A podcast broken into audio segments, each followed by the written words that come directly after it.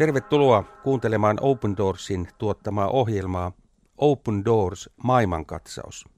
Tässä ohjelmassa käsitellään kristittyjen vainoa eri puolilla maailmaa. Minä olen Jaakko Rahja ja toimin tämän ohjelman juontajana. Open Doors on kansainvälinen järjestö, joka palvelee maailman kaikkien vainotuimpia kristittyjä noin 70 kohdemaassa. Vakavan vainon kohteena olevia kristittyjä on noin 360 miljoonaa. Tämä tarkoittaa, että joka seitsemäs kristitty kohtaa vainoa uskonsa tähden, ja esimerkiksi Aasiassa peräti joka viides. Poliittisesti sitoutumaton Open Doors palvelee juuri näitä kristittyjä, sisariamme ja veljiämme, monin tavoin eri puolilla maailmaa. Tammikuun 18. päivänä julkistettiin World Watch List 2023 vainoraportti, jossa maat on pisteytetty järjestykseen sen mukaan, kuinka vakavaa vainoa kristityt kokevat. Tälle listalle on koottu 50 pahinta maata. Nyt tässä ohjelmasarjassa keskustelemme Miika Auvisen kanssa kristittyjen vainosta yleensä, mutta erityisesti taustoitamme maa kerrallaan nuon vainoraportin 50 pahinta maata. Tänään me aloitamme tämän läpikäynnin Pohjois-Koreasta, joka uusimmassa vainoraportissa palasi ykkössijalle vuoden tauon jälkeen. Miika, Pohjois-Koreassa siellä asukkaita on sellaiset 26 miljoonaa. Osaatko esittää arviota edes suuruusluokaltaan, kuinka paljon heistä on kristittyjä? Tarkkaa lukumäärää ei tiedä kukaan, mutta Open Doorsissa meillä on arvio, että noin 400 000 kristittyä on tällä hetkellä Pohjois-Koreassa. Ja nyt kun puhutaan maailman vaikeimmasta maasta kristittyille, niin heti tähän kärkeen toivon näköala. Eli, mm. eli kun vielä muutama vuosi sitten Open Doorsin arviota katsotaan, niin silloin arvioitiin noin 300 000, reilu 300 000 kristittyä olevan Pohjois-Koreassa. Eli tämä luku on noussut ihan viime, viime vuoden aikana. Ja tämä kertoo siitä, että kaikista huolimatta, vaikka inhimillisesti tilanne on todella vaikea ja kristityt on hengenvaarassa Pohjois-Koreassa, niin siellä kristittyjen määrä kasvaa. Aivan. Pohjois-Korea on siis tällä vainolistalla ykkönen mm. jälleen, mutta millaista vainoa kristityt tänään joutuvat siinä maassa kokemaan? No kaikki viranomaisten löytämät kristityt lähetetään joko poliittisina vankeina työleireille, joissa olot on sanalla sanoen kammottavia, tai sitten heidät tapetaan heti. Ja se ei pelkästään koske tällaista yksittäistä henkilöä, vaan Pohjois-Koreassa on käytössä kollektiivinen rangaistusmuoto, jossa tämä sama kohtalo koskettaa koko perhettä.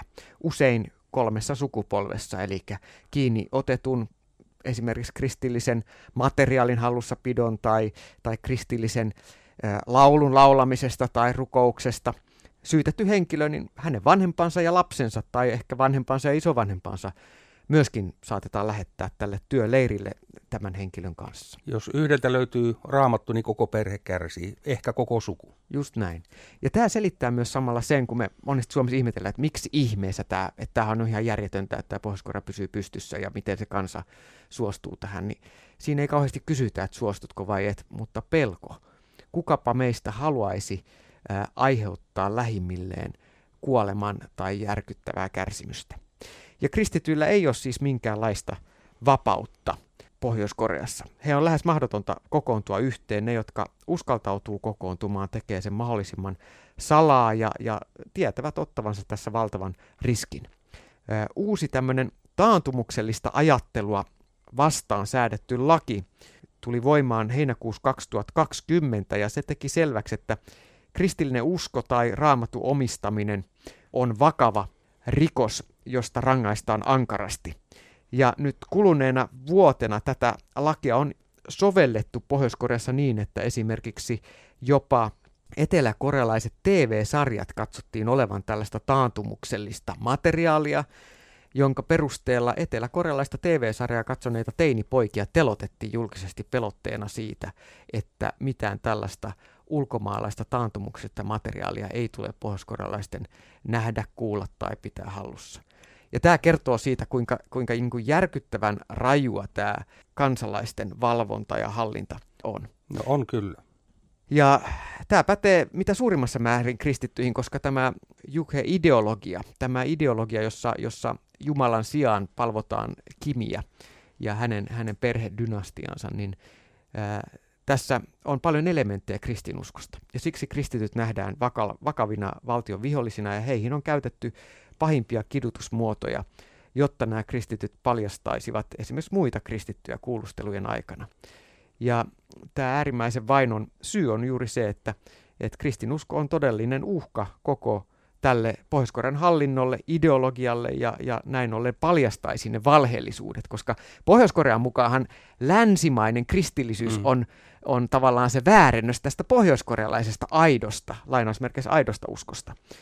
Ja, ja tota, historian kirjoista ehkä osa muistaa, että isoisä Kim, joka tämän dynastian loi, niin hän on pikkupoikana ollut äitinsä kanssa kirkossa ja, ja pitkästynyt siellä pitkiin saarnoihin ja, ja sitä kautta niin kuin koki tämmöistä inhoa äh, kristillisyyttä kohtaan. Ja kun sitten Neuvostoliitto liittoutui Pohjois-Korean kanssa näitä yhdysvaltalaisia sotilaita vastaan 1950-luvulla, kun Korean niemimaa sitten jakaantui kahtia toisen maailmansodan äh, jälkeisessä äh, Korean sodassa, niin, niin äh, tässä yhteydessä sitten tästä kristinuskosta tuli ikään kuin se peikko, jota vastaan taistellaan, ja se edusti kaikkea länsimaalaisuutta, ja siitä kuitenkin otettiin sitten näitä, näitä hyvin suoria vaikutteita, jotka sitten tässä, tässä tota Kimin palvonnassa ilmenee tänä päivänäkin Pohjois-Koreassa usein ajatellaan ja jopa sanotaan, että, että Pohjois-Korea on tämmöinen ateistinen maa, mutta sehän mm. ei oikeastaan pidä paikkaansa. Siellähän on uskonto, mm. voisiko sanoa tämmöinen Kim-uskonto. Niin, kyllä.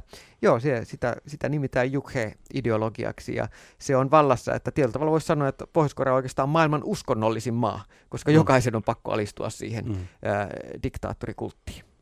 Vastaavan tyyppisiä tämmöisiä kuvapatsaiden palvontaa löydetään vaikkapa Danielin kirjasta Raamatussa. Kyllä. Niin, aika harvoin tulee ajatelleeksi, että Danielin kirjan kolmannessa luvussa, jossa käsketään kumartamaan Nebukadnessarin kultaista patsasta, niin tässä konkreettisessa tilanteessa tänä päivänä ovat pohjoiskorealaiset, joita käsketään kumartamaan Kimin patsasta esimerkiksi Pyongyangissa. Alistu tai kuole. Mm.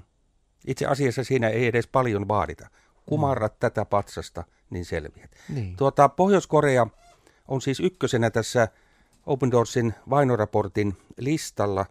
Pystytkö näkemään tai arvioimaan, millä tavalla tämä vainotilanne on muuttunut edellisestä vuodesta? Äh, vuoden aikana Open Doorsin kontaktihenkilöt on luotettavista lähteistä saanut tietää, että esimerkiksi useita kymmeniä maanalaisten seurakuntien kristittyjä oli löydetty ja telotettu Pohjois-Koreassa. Myöskin yli sata perheenjäsentä oli tiettävästi pidätetty ja lähetetty työleireille. Open Doorsin tiedot paljastaa, että pohjoiskorealaisten kristittyjen elämä on kuluneen vuoden aikana jälleen muuttunut yhä vaikeammaksi ja kristittyjen kohdistunut väkivaltaa yhä enemmän. Ja tämä taantumuksellisen ajattelun vastainen laki on sovellettuna niin kuin entisestään vaikeuttanut kristittyjen tilannetta maassa.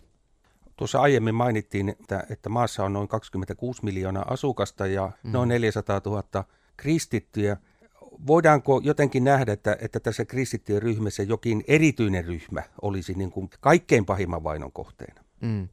No kyllä se lähtökohtaisesti kaikki kristityt on äärimmäisen vainon kohteena. Käytännössä maan hallinto pitää kaikkia kansalaisia tiukasti silmällä. Siis Pohjois-Koreassahan kansalaisilla on tietyt alueet, jossa he vaan saa liikkua. He ei saa poistua tietyltä alueelta ilman lupaa. Eli siellä maan sisälläkään pohjoiskorealaiset ei voi liikkua vapaasti. Onko se vähän sama niin kuin Neuvostoliitossa aikana? Oli sisäinen passi. Kyllä, joo, ju- juuri näin. Ja vankileireille ja täyden kontrollialueille suljettujen kristittyjen voi katsoa kohtaavan kaikista eniten vainoa, mutta mut on vaikea saada ajan tasalla olevaa tietoa näistä työleireistä, joihin, joihin on suljettu satoja tuhansia ihmisiä Pohjois-Koreassa ja noin äh, 70 000 kristittyä arvioidaan olevan näillä työleireillä, joihin, joihin passitetaan sitten tällaisia valtion vastaisesta ajattelusta tai toiminnasta syytettyjä pohjoiskorealaisia. Aikanaan luin sellaisen kirjan kuin Leiri 14, joka mm, kertoo siitä tämän, tällaisesta leirielämästä ja, ja mitä se tarkoittaa käytännössä. Ei mennä siihen nyt sen enempää tässä, mutta onko nähtävissä jotakin erityisvainoa, jota naiset joutuvat kokemaan, kristityt naiset? Viranomaiset voivat kohdistaa seksuaalista väkivaltaa kristyihin naisiin ja tyttöihin esimerkiksi ihan tahallaan tuhotakseen seksuaalisen puhtauden, mitä, mitä kristillinen ajattelu tietysti pitää arvossaan.